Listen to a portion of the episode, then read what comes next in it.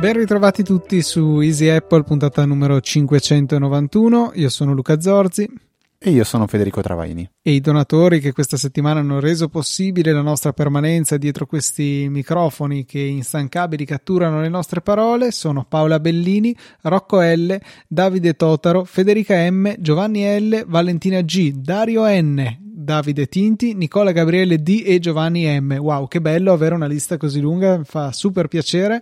Eh, grazie mille per il vostro supporto e grazie a voi che, avendo sentito tutti questi nomi questa puntata, avete deciso di non essere da meno e sarete ringraziati nella prossima perché in questo momento avete estratto il vostro iPhone dalla tasca e state andando a effettuare la vostra donazione nella sezione supportaci del sito easypodcast.it giusto fare la marchetta dai in periodo natalizio, come ricordavo la scorsa puntata, è il momento di tirare un po' eh, le righe e fare le somme. Eh, tirare le somme o fare le righe? Boh, non lo so. A me veniva da, da, tirare le cuoia, ma era peggio. No, no, eviterei no, se possibile. Ecco. A- assolutamente no, non era quello che volevo dire, anzi.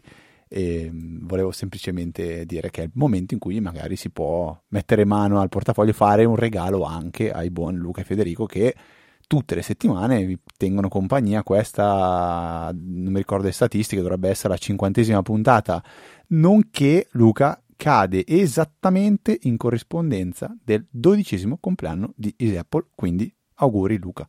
Esatto. esatto. No, dovrebbe essere esattamente eh, oggi o do, domani, dovrebbe essere do, domani. Oggi stiamo registrando che è un mercoledì, domani che è il 15, compie esattamente 12 anni eh, Easy Apple, quindi bello, un altro traguardo, cioè, è volato, volano ogni anno, volano, è incredibile. This was the first reaction, shock. Ma io ho capito che non avevi jingle. No, non ce l'ho, però mi sono messo a mano col mouse come un animale a farlo. Come un animale, cioè, esatto. Senti, io voglio iniziare dalla fine, come sempre. Vai, inizia dalla fine. Sai già dove sto andando a parare. Sì, che non è veramente la fine, ma è verso non la è veramente la fine, ma de- io devo parlarne perché questa settimana io ho, non ho fatto altro che giocare con, ehm, con lo smartbot. No. Con lo smartbot, no, veramente non è vero, no, assolutamente. Parlo di, di OpenAI e ChatGPT. Quindi, per chi non lo sapesse eh, male, è stata pubblicata, è stata resa open questa, questa interfaccia ehm, ottimizzata per il dialogo con una persona. È, una, è un'intelligenza artificiale, una rete neurale ottimizzata per il dialogo, quindi voi arrivando su questa pagina potete mettervi a parlare con un bot, che non è quello di Fastweb o di altri servizi della team che non sa neanche quello che state chiedendo. È una roba spaventosa, perché puoi chiedergli qualsiasi cosa, puoi chiedergli di creare qualsiasi cosa, puoi chiedergli domande, puoi fare domande, trovare risposte. Abbiamo fatto prima un esperimento insieme a Luca a una domanda a cui risponderemo dopo. Ho provato a fare la domanda a, a OpenGPT e mi ha risposto correttamente. Ma il bello non finisce qua perché è in grado anche di fare correzioni di cose che insomma, gli, gli, gli, gli metti un testo sgrammaticato e lui te lo sistema. Gli metti un testo scritto in maniera a punti e lui ti crea un discorso, gli chiedi di farlo per, una, per un pubblico tecnico, lo, lo, scrive con linguaggio tecnico, gli chiedi di farlo con un linguaggio filosofico, te lo scrive con un linguaggio filosofico, gli dici di scriverlo come se lo stesse pronunciando Steve Jobs e lo ricrea nello stile di Steve Jobs. Puoi dargli dei pezzi di codice e lui te li corregge, puoi chiedergli come realizzare dei pezzi di codice in un linguaggio specifico e lui lo fa. Io oggi eh, perché poi vorrei arrivare poi al concreto, cioè di come l'ho usato questa settimana realmente, al di là del giocare, perché per tante cose l'ho usato per giocare, però poi nel concreto, per esempio oggi, parlando con eh, il team informatico dell'azienda, gli dicevo, ma provate a, la prossima volta che avete un dubbio, non sapete cosa fare, o c'è un pezzo di codice che non funziona, o volete fare una modifica, provate a interfacciarvi con OpenGPT e vedere come funziona e un po' nello scetticismo hanno provato a fargli delle domande. Per esempio, noi avendo S400, uno dei linguaggi di programmazione che viene usato è, è RPG ed è un linguaggio abbastanza. Non mi è mai capitato di incontrare qualcuno che conosca RPG. Eh, ha provato a fare qualche domanda su qualche, come fare delle cose ed effettivamente lui rispondeva con il codice formattato correttamente spiegandoti che cosa fa ogni singola cosa. Nel mio specifico caso con Omassistant non riusciva a fare un'automazione, gli ho messo dentro l'automazione scritta da me in YAML, gli ho detto per favore me la sistemi e lui me l'ha sistemata e funzionava. cioè, è, sono robe mi è capitato di dover scrivere dei post o delle risposte in inglese. Ah, non so se a te mai capita, Luca. Devi rispondere a una mail in inglese. Alla fine, quando vuoi rispondere a una mail in fretta, comunque in italiano riesci a destreggiarti meglio col linguaggio. Con l'inglese rischi di fare delle, de, non lo so, de, delle frasi che sono un po', un po povere, un po', un po', banali, un po' scolastiche. Quindi io ho provato con. Eh, con, con OpenAI a dirgli proprio eh, devo rispondere una mail dicendogli questo, questo, questo, questo, però scrivila in inglese. E lui mi sparava fuori una mail in inglese scritta bene, anche con del contorno. Cioè, tipo, eh, caro Luca, spero di trovarti bene. Eh, a proposito della, de, di quello di cui stavamo parlando, ti devo dire che, cioè, è per me fuori di testa. Poi probabilmente ci abitueremo e ci renderemo conto che ci sono delle cose che ritornano, che sono sempre quelle, che sono dei modelli. È un modello comunque, vedevo, molto semplice, cioè tra le varie intelligenze artificiali che ci sono in rete, questa va bene a livello di ehm, sceno- scenograficità, è sicuramente, a mio parere, la più impressionante. Però vedevo che come mole di dati eh, è una delle più scarne, cioè, ma di ordine di grandezza tipo migliaia di miliardi in meno rispetto a quelle più evolute, che però non sono magari accessibili a noi. E quindi mi è capitato di scrivere, faccio altri esempi Luca, eh, post su LinkedIn, cioè io gli dico il concetto e lui mi scrive. Eh, ho provato a chiedergli consigli sulla vacanza, cioè vorrei andare in questo posto qua e poi qua e poi qua. Secondo te qual è l'ordine migliore per ottimizzare i trasporti. E lui ti dice guarda secondo me dovresti fare così così così così così ehm, è molto bello molto molto bello però dall'altro lato può essere molto molto spaventoso in termini di quanto ti permette di non sforzarti più di non, no, non allenarti a fare certi ragionamenti, a scrivere una mail scritta bene, a capire qual è l'itinerario migliore, a imparare il codice eh, sbattendoci sopra la testa, però io penso che è la stessa reazione che avranno avuto i nostri antecedenti quando è uscito Google. Cioè, ah, vedi, adesso che c'è Google, trovi tutte le risposte alle domande, quando devi fare una ricerca non devi più andare a cercare in biblioteca, prendere l'enciclopedia, leggere, integrare, poi fare un riassunto, vai su Google e trovi tutto, vai su Wikipedia e trovi tutto. Penso che qua sia un po' analogo, cioè arrivi qua e trovi tutto, è vero, cioè penso mio figlio magari tra dieci anni dovrà fare una ricerca eh, su Garibaldi e va qua, scrive, mi fai una ricerca su Garibaldi di mille parole e la fa di mille parole, cioè ho provato a fare prima un, sempre questo pomeriggio negli esperimenti con l'IT, ha scritto un collega, scrivimi un, uh, spiegami in cento parole chi è, mi sembra, uh, non, vabbè, mi, facciamo finta Adolf Hitler e ha scritto chi è Adolf Hitler la domanda successiva è, fa- è stata: sei, sei, proprio sicuro che hai usato esattamente 100 parole? E la risposta è stata sì, ti confermo che ho verificato e ho usato esattamente 100 parole. Ed erano 100 parole.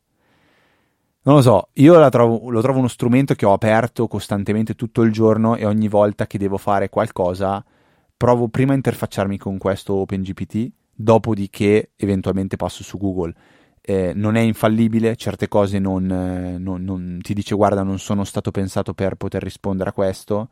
Eh, molte volte dati su tipo se li chiedi chi ha fatto il giro più veloce sulla pista del Brasile, ehm, lui ti dice io non, non, ti posso rispondere perché non sono fatto per fare queste cose qua e perché comunque mi sembra che i dati che ha a disposizione sono limitati al 2021, quindi già nel, del, di cosa è successo nel 2022 non sa assolutamente nulla.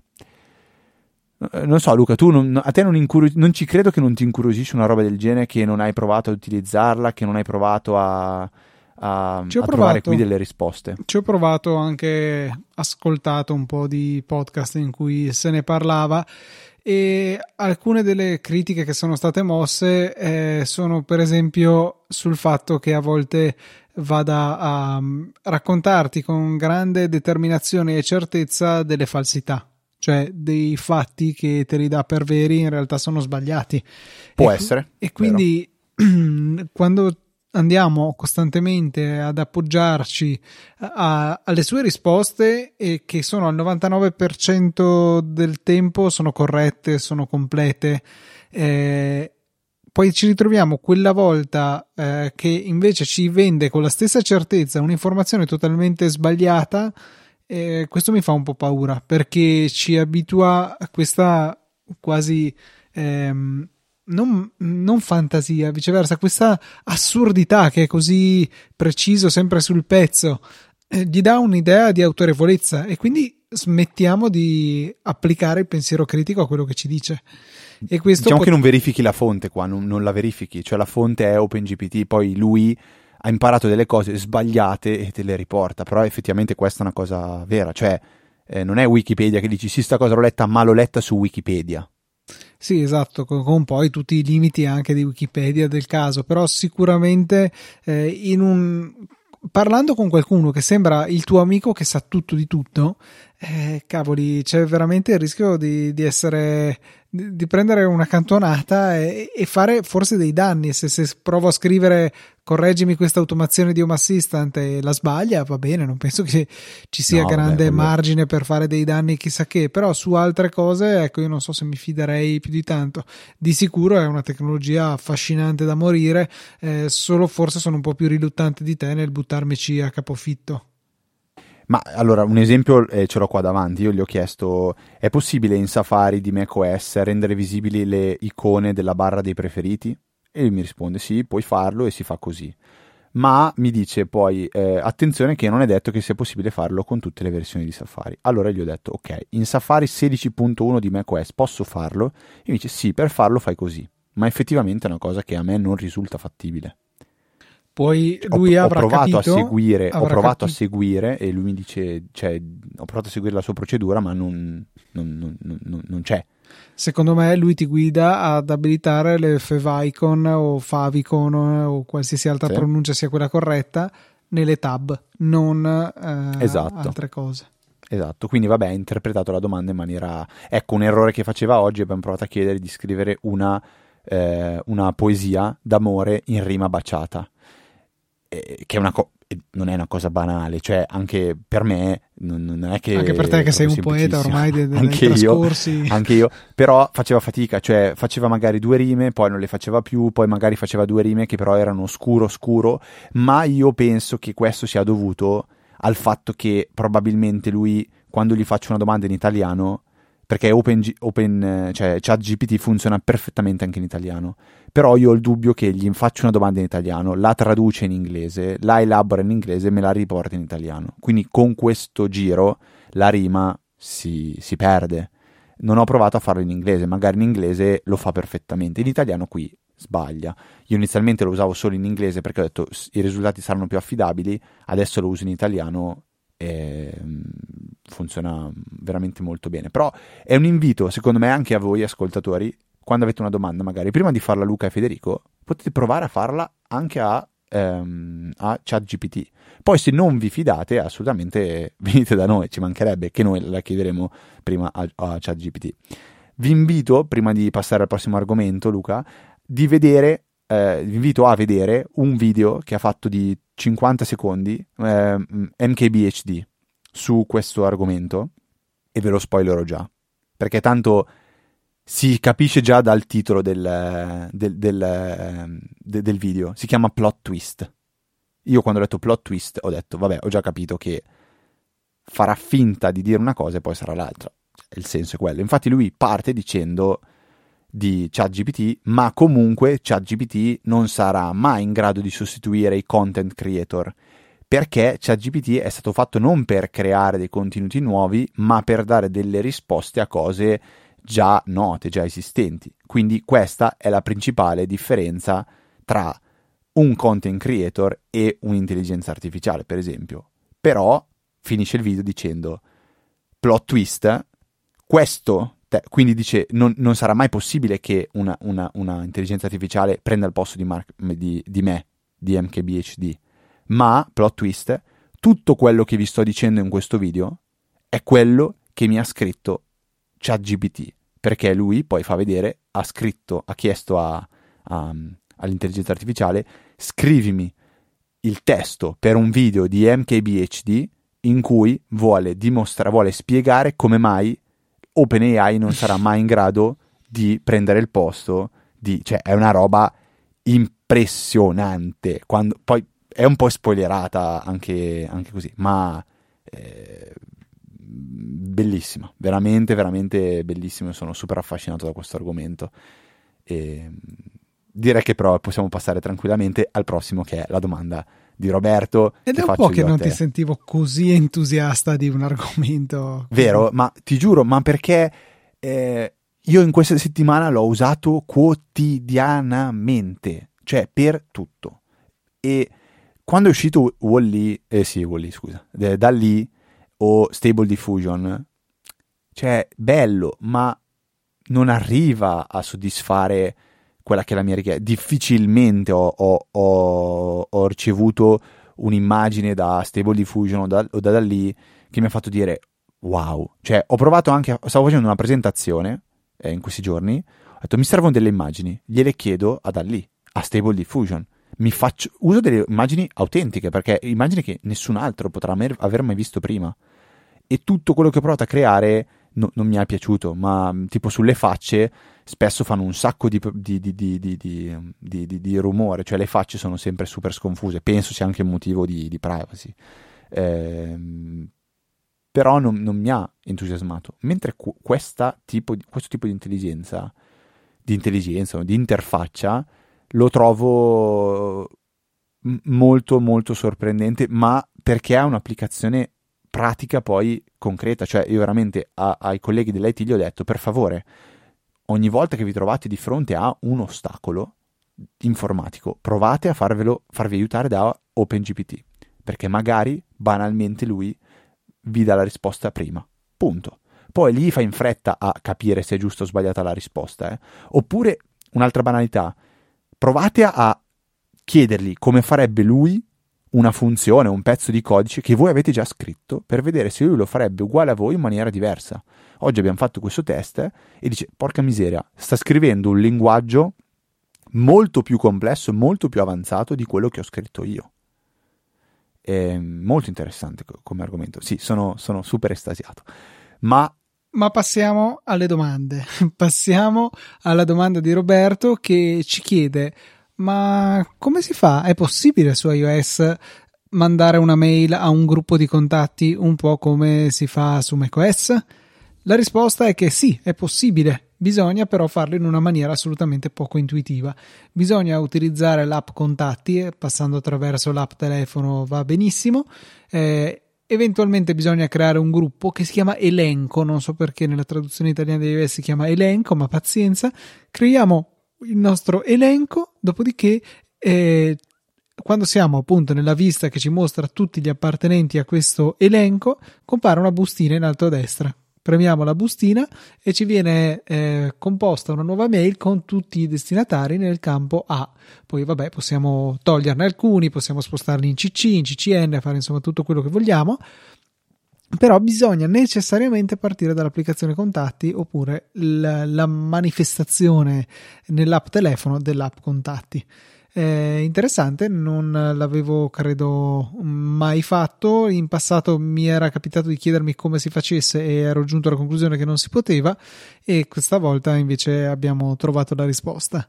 Plot twist, Fede l'ha trovata tramite ChatGPT, io l'ho trovata esatto. su Google, però insomma, eh, questa era una domanda più facile rispetto a certe che Fede ci ha eh, mostrato prima che invece ChatGPT è stato in, gra- in grado di eh, alle quali è stato in grado di rispondere in maniera piuttosto soddisfacente ecco. Sì, la, la prima domanda eh, è stata come faccio a fare quello che ha chiesto Roberto. Poi gli ho chiesto, va bene, come faccio a creare un gruppo di contatti? Perché mi dice, crea un gruppo di contatti e fai così. Allora ho detto, ok, ma come faccio a creare un gruppo? Per fare un gruppo vai nei contatti, premi più, eccetera. Cioè, bello perché è anche interattiva, cioè tiene, tiene, tiene la conversazione. Quindi non è che, per esempio, eh, i vari Alicchia, Alessia, Siri e gli altri no, non riescono a tenere la conversazione. Cioè, se gli fai una seconda o una terza domanda riferita alla pre- precedente, si perdono. Non, non, non, non c'è il contesto, spesso, o, ma, o, magari esatto. c'è molto limitatamente, ma molto limitatamente. Molto limitatamente, eh, sono d'accordo. No, io avevo in realtà due follow up invece molto, molto rapidi. Il primo è relativo ai prodotti SmartBot che avevo detto che non erano in alcun modo integrabili dentro Home Assistant se non utilizzando il Bluetooth. In realtà questo non è del tutto vero, quindi ci tengo a precisarlo, anche se magari di interesse di pochi, perché comunque questi dispositivi offrono delle API che si possono utilizzare tramite quindi qualsiasi tipologia di comando uh, a richiesta e utilizzando le API a quel punto è possibile, passando da, tramite il cloud di SmartBot, è possibile interagire con i dispositivi.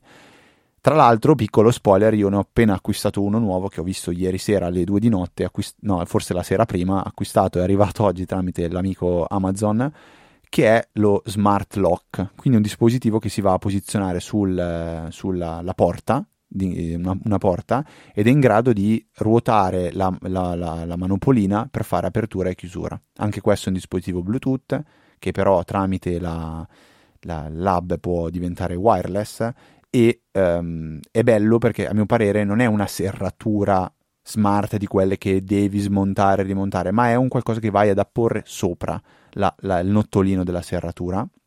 Quindi innanzitutto bisogna avere una serratura che può andare bene, io lo scoprirò più tardi e, ehm, e resta comunque il pomello manuale, quindi la serratura si può aprire e chiudere normalissimamente, però poi è possibile anche aprirla e chiudere tramite applicazione oppure eventualmente integrandola tramite anche Home Assistant o altri, o altri servizi, quindi eh, ne parleremo sicuramente più avanti.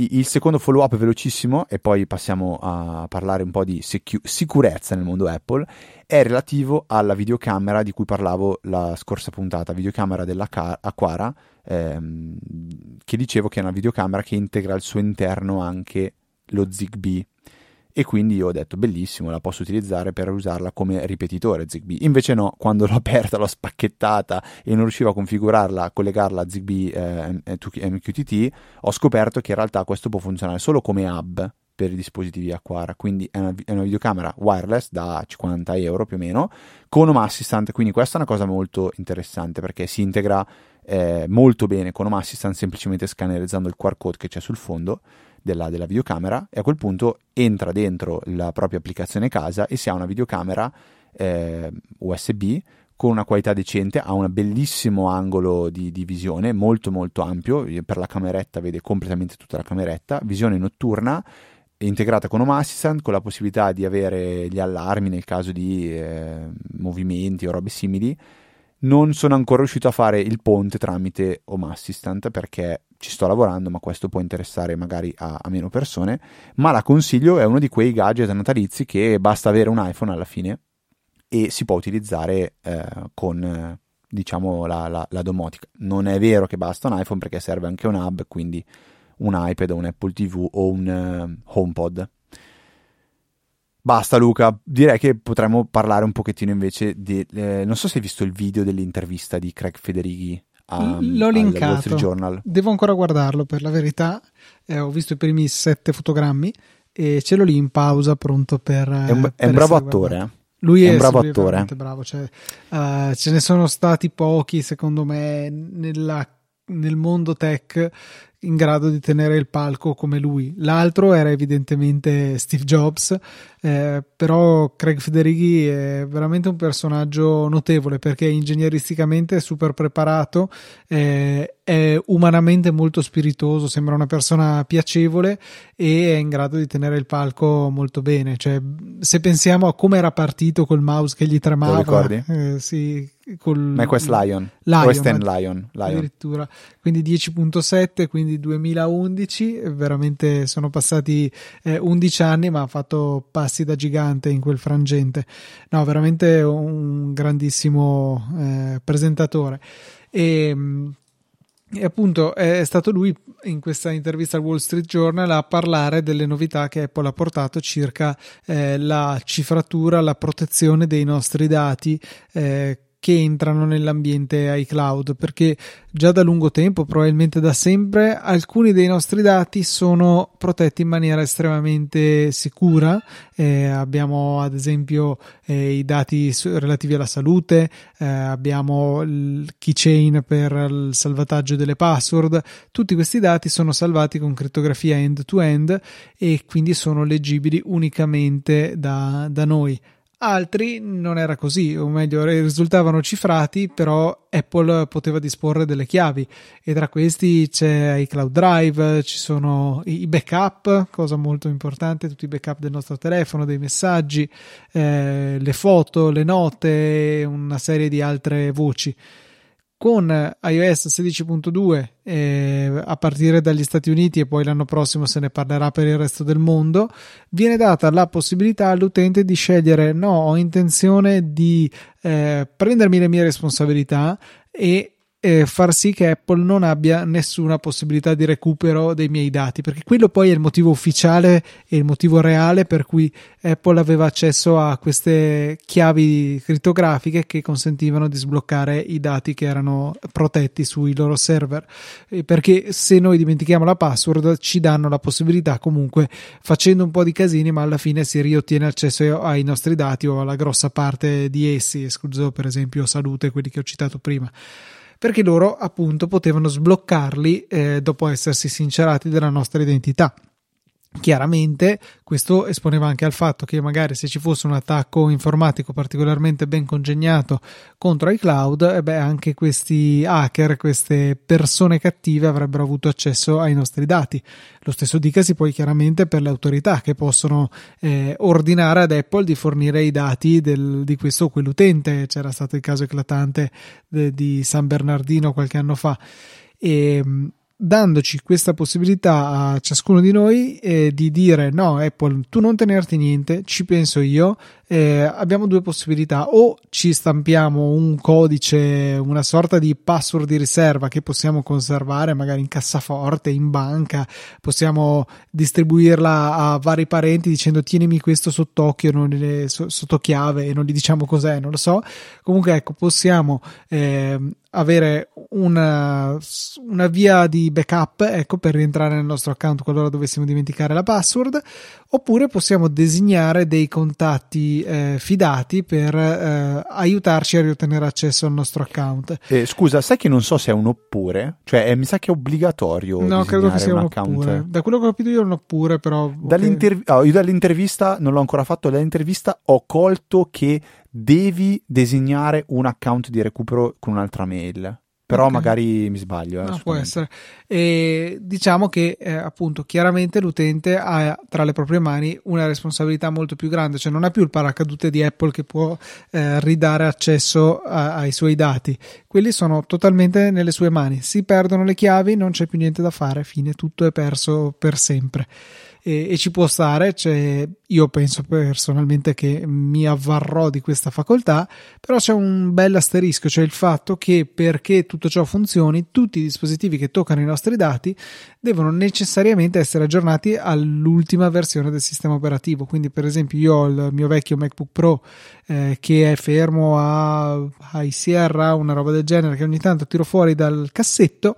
Ecco, con quello io non potrò accedere ai da- miei dati su iCloud quando avrò fatto questo upgrade, anzi, addirittura dovrò proprio scollegarlo dal mio account perché il concetto è più o meno questo. Esistono delle chiavi crittografiche che sono generate sul nostro dispositivo, ma sono poi spedite ad Apple che tramite che va poi a salvarle in dei cosiddetti hardware security modules che diciamo le proteggono. Adesso è inutile scendere in grandi tecnicismi perché anche io stesso non li conosco, però insomma sono protette da Apple e sono disponibili dopo che ci siamo autenticati a, con il nostro account, eh, il nostro ID Apple. A quel punto lì i dispositivi possono accedervi e ehm, qualora appunto abbiano appena creato questa chiave, subito la mandano ad Apple perché la custodisca. Eh, se noi avessimo ancora un dispositivo non aggiornato che ha accesso al nostro account, beh, lui subito direbbe: eh, cavoli, per eh, il backup di iCloud non hai la chiave, tieni Apple, salvatela, cosa che Apple non vuole perché noi gli abbiamo detto di non salvarsela più.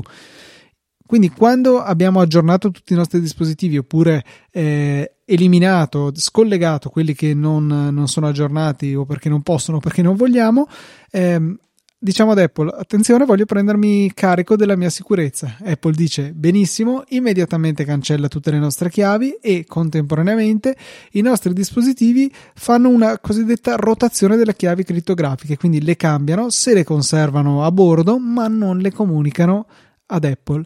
In questo modo tutto quello che diciamo nasce sull'iPhone rimane sull'iPhone, salvo la sincronizzazione, insomma, un po' scimmiottando quella pubblicità che avevano fatto qualche anno fa su dei cartelloni, mi pare a Las Vegas durante il CES o qualcosa del genere. Quindi ecco un grandissimo passo avanti che ci consentirà di utilizzare con eh, ancora maggiore confidenza circa la nostra privacy i dispositivi Apple. Eh, ci sono poi anche altre eh, peculiarità che ci verranno eh, rese possibili. Ad esempio, eh, verrà data la possibilità di eh, verificare che la persona con cui stiamo messaggiando sia sempre quella, vengono mostrate eh, delle sorte di chiavi identificative che noi possiamo eh, verificare in una chiamata FaceTime oppure al telefono eh, per assicurarci che la persona con cui parliamo sia eh, quella che crediamo essere. Inoltre, qualora dovesse essere aggiunto un nuovo dispositivo all'account del nostro interlocutore, verremo avvisati di questo, un po' come eh, si può fare su WhatsApp abilitando l'opzione che dice avvisami se cambia il dispositivo del, del, dell'altra persona, adesso non ricordo il nome esatto. Però ecco, in questo modo siamo ancora più tutelati. E, insomma, un passo avanti doveroso. Sono tanti anni che si parla di, ehm, di, crittografia, diciamo, totale e a cui Apple non può mettere, non può avere accesso neanche se lo desidera. E era parso che l'anno scorso, con quel casino che avevano fatto sul cercare di rilevare immagini eh, pedopornografiche nei dispositivi degli utenti, eh, i cosiddetti contenuti SISAM mi pare si chiamino, eh, nel quale appunto i nostri dispositivi localmente andavano a verificare che non ci fosse niente, se c'era qualcosa di sospetto veniva inviato per una verifica. E sembrava dovesse essere un po' il bastone per poterci dare la carota della crittografia totale sui nostri dati, sui nostri backup, perché poi a quel punto lì non sarebbe più stato possibile un controllo da parte dei server Apple in quanto non avevano proprio accesso ai dati. E quindi pareva un un compromesso tutto sommato sostenibile che la scansione fosse fatta direttamente sui dispositivi. Questa cosa non si è poi rivelata vera, nel senso che ci sono state proteste decisamente rumorose e Apple ha contestualmente a questo, eh, a questo annuncio della crittografia, chiamiamola totale, ha detto che abbandona i suoi tentativi di cercare di farlo. Quindi eh, i nostri iPhone non ci spieranno più per parafrasare qualcuno quando si parlava dell'altro argomento. E quindi ecco, questo è un po' quello che succederà e mi auguro che venga eh, introdotto anche per eh, noi cittadini del vecchio continente eh, abbastanza in fretta. Parlano di 2023 e 2023 dura 365 giorni, eh, c'è del tempo, mi auguro insomma di non dover aspettare l'autunno dell'anno prossimo. Sì, comunque consiglio la visione del, dell'intervista a Federighi, eh? anche perché quando dicevo prima attore, in realtà lo stavo dicendo in maniera un po' doppio senso, perché a un certo punto l'intervistatrice dice ma eh, ci sono stati dei casi recenti in Cina quindi questo potrebbe dare problemi e Federico dice mm, no io no, non so niente, forse sì, forse ho sentito che se ne parlava ma ufficialmente io non so niente, cioè proprio ah, okay, perché poker come, face. Come l'avevo sentita raccontata in dei podcast, praticamente gli chiedevano ma la Cina è d'accordo con fare questo? Perché insomma la Cina è sempre sì. stata piuttosto restia a dare ai propri cittadini accesso a degli strumenti che andavano poi a salvare i dati in un modo in cui il governo non poteva vederli a suo piacimento e, e quello che la risposta di Craig Federighi significava nella lettura che hanno dato i podcast che ho sentito, però ripeto, io devo ancora vederlo il video, eh, era che eh, la Cina non ha detto niente e quindi sarà disponibile anche in Cina.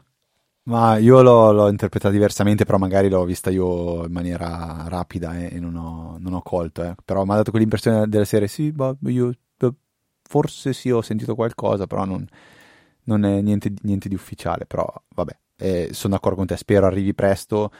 Sono curioso di sapere se sarà un opt-in o un opt-out quando opt-in. configuri un nuovo disposito- un dispositivo nuovo. Secondo me deve essere opt-in una cosa del genere perché la maggior parte delle persone eh, non sono abbastanza diligenti da poter gestire con sicurezza le proprie chiavi, o meglio, finirebbero per perdere le, la password come eh, sentiamo regolarmente e poi dare la colpa ad Apple per non avere la possibilità di riaccedere ai propri dati. Io ne so qualcosa, ne ho anche raccontato forse un anno o due anni fa di, che era successo a una mia collega con l'iPad del figlio. È stato molto lungo recuperare tutto. Penso a dirgli, guarda, no, non puoi recuperare niente. No, ma lì era leggermente diverso, però aveva perso la, il passcode del, del, dell'iPad, mi sembra. Una roba del genere, non mi ricordo più. E la password del, dell'account. E volevo invece dire che ho capito finalmente perché Elon Musk è andato nell'Apple Park a parlare con, con eh, Tim Cook. Non per i problemi con Twitter, ma perché adesso la Tesla, con l'ultimo aggiornamento, ha l'applicazione di Apple Music integrata, cosa che mai mi sarei aspettato e immagino che adesso tutti gli ascoltatori di Apple si lanceranno nell'acquisto finalmente che ora c'è Tesla Music possiamo acquistare tutti questo c'è Apple Music sulla Tesla finalmente possiamo acquistare questo gioiello. Poi io in realtà mi, mi, mi incavolo perché manca la funzione che secondo me usa il 99% delle persone quando vuole ascoltare la musica. Tu Luca riproduzione casuale. della tua libreria. Mm-hmm. Sì, invece io non l'ho trovata, cioè devo andare nella mia libreria, poi mi fa vedere gli album ordinati per gli ultimi, gli, ultimi, mm, gli ultimi, aggiunti. Poi, se voglio, posso vedere la libreria divisa per artisti, per canzoni. Quella per canzoni è quella quindi più completa, cioè quella in una schermata vedo tutto. Però poi non c'è un play, play shuffle. Devo comunque far partire la, una canzone e poi attivare lo shuffle. È una stupidata. Ma io mi chiedo, ma voi americani come ascoltate la musica solitamente? Cioè, è vero, tende a proporre, la prima cosa che ti propone è la stazione di Federico, la stazione di Luca, la stazione di qui, la stazione di là. Però io personalmente l'ascolto diversamente la musica e quando mi confronto con, per esempio, te adesso, di solito mi rendo conto che non sono io la pecora nera, ma eh, forse chi ha scritto quel, quel software. Peccato che continui a mancare eh, CarPlay, che è forse l'assenza più grossa di, di, dell'infotainment di Tesla. Anzi, adesso è ancora peggio perché cap- adesso ti spiego cosa, il mio viaggio di ritorno da, da, da lavoro come è stato. Salgo in macchina, vedo che tra gli aggiornamenti c'è Apple Music. Per configurarla, fantastico, basta scannerizzare il QR code e si configura tutto in automatico. Nel frattempo era partito tramite Bluetooth la riproduzione di un podcast che stavo ascoltando. Quando Apple Music ha finito di configurarsi, ho detto vabbè, ascolto un po' di Apple Music. Tan tan tan tan. L'iPhone è andato avanti a riprodurre il podcast, mentre non lo potevo ascoltare. Lo riproduceva la sorgente Bluetooth della macchina, ma la macchina non stava facendo ascoltare la sorgente Bluetooth, ma Apple Music. Quindi arrivato a casa, ho rimesso il Bluetooth e mi sono reso conto che il podcast era andato avanti 10 minuti. E mi ha dato un po' fastidio la cosa. Però effettivamente eh, cioè, se devo passare il podcast dall'iPhone, poi Apple Music dal, dalla macchina, mi piacerebbe a quel punto lì. Eh, o devo passare a. C'è, c'è dentro integrato eh, l, qualcosa FM. Aspetta, non mi viene in mente. Un servizio. Last.fm? È Last.fm, forse? Non mi ricordo. C'è qualcosa per ascoltare dentro i podcast, però non. No, io sono fedele a, ai miei ai buoni servizi. Volevo concludere con un, cioè un ultimo time lapse. Sì, vabbè, questo è un, è un, time lapsus. Questo potrebbe essere un bel titolo, il time lapsus.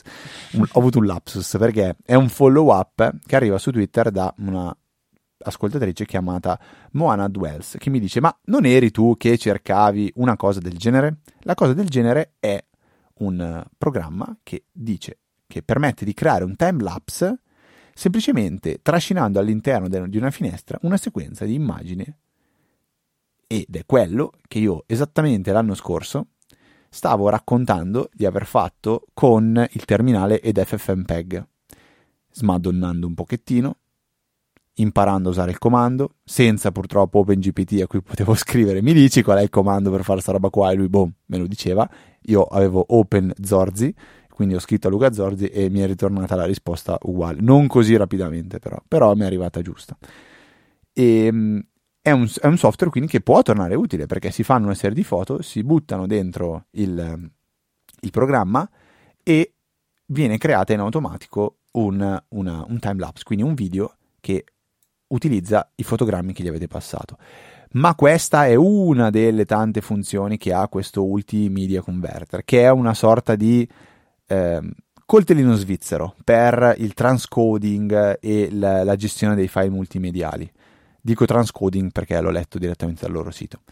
È in eh, versione trial ehm, per 7 giorni, completo, quindi potete provarlo completamente per 7 giorni senza dover far nulla, altrimenti costa semplicemente 10 euro, 9,99, licenza secca, eh, addirittura con PayPal pagabile in tre rate, quindi vabbè, adesso a parte questa. È uno di quegli strumenti da tenere qua, secondo me, scriviamolo nelle note, cercherò di mettere una descrizione abbastanza completa in modo che se poi dovessimo mai ricercarlo lo troveremo. D'altronde è un archivio di soli 12 anni di, di applicazioni, siti, eh, è un sacco di bella, di bella roba e quindi grazie a, a Moana Dwells che tra l'altro ha come immagine di profilo ehm, com'è che si chiama? Eh, Jess Jess, esatto, Jess è veramente infatti dicevo, ma dico, mi, mi sembra di, di conoscere, di conoscere, ho capito, ok, ok, è, una, è, una, è un'attrice Luca, mi dica, mi dica se ha qualcosa da, da, raccontarmi in chiusura di puntata. Ma sì, in realtà è più un, un, un, invito a visitare un link di una pagina sterminata. È una lista di comandi da terminale che ci permettono di fare cose su macOS che normalmente non sono facilmente accessibili sono divise per categoria, possiamo vedere eh, modifiche, che modifi- modifiche, che modificano l'estetica del, del Mac, eh, ad esempio per avere la proxy icon sempre visibile, cose di questo genere. Eh, modifiche che intervengono su specifiche applicazioni, magari sul terminale, su TextEdit, sull'App Store, su mille altre cose, opzioni che ci permettono di intervenire su Time Machine, per esempio vogliamo cambiare il, l'intervallo di backup e metterlo ogni mezz'ora, ecco lì che c'è il comando che ci serve. Insomma, tutta una serie di comandi che vanno a personalizzare delle opzioni di sistema che non hanno un'interfaccia per andare a, a essere modificate. E quindi possiamo veramente intervenire cucirci il Mac eh, sulle nostre preferenze. Per esempio che ne so per disabilitare il ritardo che c'è nella comparsa del dock quando andiamo a nasconderlo. Eh, insomma ci sono tante tante cose che si possono fare eh, sfogliatelo, cioè è inutile che mi metta a leggerli tutti perché penso che siano centinaia. Eh, le caratteristiche, le, o meglio, le categorie nelle quali sono divise queste centinaia di, di comandi sono molte decine, quindi a sto punto eh, tirate fuori il vostro bel telefono e guardate nel link che trovate nelle note di questa puntata. E perché no, adesso potrebbe essere il momento giusto per ricordarvi che su easyapple.org slash 591 vedete tutto quello di cui abbiamo parlato perché easyapple.org slash numero della puntata vi porta direttamente alle note della puntata per quel specifico numero di puntata. Il terminale è sempre bello. Mi è capitato di dire anni fa a un collega eh, questa frase: tastiera batte mouse. Perché io sono fanatico di fare le cose da tastiera. Anche quando uso Excel mi, tutte sco- mi imparo tutte le scorciatoie eh, per fare le cose direttamente da tastiera, senza dover usare il mouse perché tutte le volte devi cercare, puntare, cliccare, poi magari il ribbon è sbagliato. E allora lui ogni volta che gli parlo, gli spiego qualcosa e do qualche consiglio, mi dice sempre: Me l'hai detto tu, tastiera batte mouse. Per me, tastiera batte mouse è una di quelle cose da tatuarsi addosso. Non so se Luca sei d'accordo. Tendenzialmente sì, ma trovo un grande eh, piacere nell'essere bilingue, nel senso ci sono certe cose che eh, è bene saper fare in entrambi i modi e talvolta viene più comodo il mouse. Ti faccio un esempio: io una cosa che non faccio mai è il copia e incolla dei file o il taglia e incolla il, o il copia e Ah? option incolla Lo fai dei col file. mouse? Io trascino sempre. Io sempre prendo, trascino il file, me lo porto, magari mi apro l'altra finestra dove Ok, voglio che sia, lo però- trascino. Ok, no, Cioè, va bene, va bene. Per me il drag and drop è una metafora estremamente potente. Ma ti faccio un esempio, no? Io, io parlo, tipo, adesso sei in Safari, devi digitare una URL, cosa fai? Comandelle, ok, quello sono Comandelle d'accordo. Però, subito secco. t- quasi sempre, però certe volte sono lì col mouse in cima alla, ehm, alla finestra, diciamo, e banalmente comandelle mi serve la mano destra per farlo. Se sono già con il mouse in mano, con quel tanto posso benissimo andare a cliccare là vicino e poi sposto la mano e comincio a digitare il- l'indirizzo. Cioè, non è sempre, sempre il, la, la scelta più efficiente nell'uso del computer, la tastiera, però devo dire che lo è la maggior parte delle volte. Sì, cioè, la mia testa è, eh, mi siedo a un computer, se è acceso, ho davanti Safari, aperto, devo digitare un indirizzo, io vado diretto sulla tastiera. Certo che sì. Ma, ma devi sapere che è comandelle che devi premere, capito? no, no, Cioè, come- sapere le scorciatoie è fondamentale, ma poi ci si trova nella situazione in cui in realtà non le sai le scorciatoie, si fanno da sole. No, questa non l'ho capita. Cioè, nel senso, lo fanno le tue dita, non- tu non sai esattamente cosa Ah, stai ok, facendo. ok, no, lo so, però devi avere questa cosa per cui le impari. Cioè, Sì, sì, sì. eh, ma tipo, io lo dico perché in Excel? Ci- Excel ci sono tanti, tanti menu in cui puoi andare a trovare i, eh, le varie funzioni. Io quelle che uso di più di tutte, per esempio, togli tutti i filtri. Cioè, io ho imparato che se faccio Alt HSC, perché Alt H apre menu Home, S apre menu dei filtri, C cancella i filtri. Io tutte le volte che ho una tabella davanti per togliere i filtri, non vado a cliccare là, oppure come spesso vedo, colonna per colonna vado a eliminare il filtro. Io metto le mani sulla maledetta tastiera, faccio Alt HSC e cioè, adesso ho dovuto pensare per, per sapere, per ricordarmi se era veramente HSC o era altro, perché so che HSC mi va in automatico, non- non- se ci penso non, non- sbaglio, come dicevi tu prima, se lo faccio distinto lo faccio giusto. E così tante altre cose, cioè Ctrl Shift L per attivare i filtri di una tabella o per disattivarli, tutte robe che impari e io mm, adoro, adoro tantissimo. Ehm, se dovesse concludere la puntata OpenAI, direbbe: In conclusione, vi diamo appuntamento per la prossima puntata di Easy Apple venerdì alle 17.30. Non perdetevi le nuove interessanti discussioni e consigli che abbiamo in serbo per voi. Grazie per averci ascoltato e a presto. Ma siccome ci sono ancora dietro i microfoni Luca e Federico, vi diciamo che potete contattarci tramite l'indirizzo email info-easyapple.org per qualsiasi domanda, segnalazione o suggerimento. Vi invitiamo sempre a darci un supporto tramite una donazione, se potete farlo, tramite Satispay che trovate in fondo alle note della puntata, eh, un link molto semplice, oppure sul sito trovate tutti gli altri metodi per poter fare una donazione singola o ricorrente e noi vi ringrazieremo nella puntata successiva.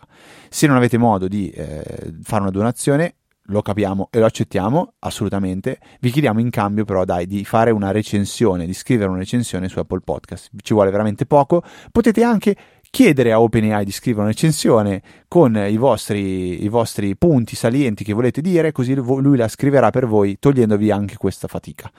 Eh, quindi eh, scrivi una recensione su un podcast chiamato Easy Apple dove Luca è una persona molto noiosa che usa spesso i jingle e Federico invece è molto simpatico e anche appariscente punto. E lui scrive la recensione e voi la incollate dentro, ehm, dentro Apple Podcast e noi la puntata successiva la leggeremo, anzi la farò leggere a Luca, molto molto felicemente. Concludo dicendo che eh, potete entrare a far parte della Easy Chat, che è una chat dove noi tendiamo a discutere e raccontarci tante belle storielle durante tutta la settimana, noi e voi. E infine trovate me e Luca sui nostri account Twitter eh, personali, siamo ftrava e Luca TNT. Luca usi ancora Twitter o sei passato anche tu a Mastodon? Mi sono registrato a Mastodon, sono Ah. at lucatnt at mastodon.cloud, una roba del genere. Vabbè, ma E- tanto io, io vabbè, Sono ancora non so quanta... Ma lo usi? Lo stai usando? Sì, lo leggo, sto cercando la gente da seguire. E Marco Arment ieri ha chiuso Twitter e ha detto mi trovate dall'altra parte. Ah sì? Ha chiuso completamente Twitter, ha detto non ci sarò più qua. Vabbè, vabbè, vabbè. Eh, Direi che per questa 591esima puntata è assolutamente tutto. Un saluto da Federico. Un saluto da Luca. Un saluto da OpenAI. E noi ci sentiamo la settimana prossima, a, di venerdì alle ore 17, con una nuova puntata di Apple.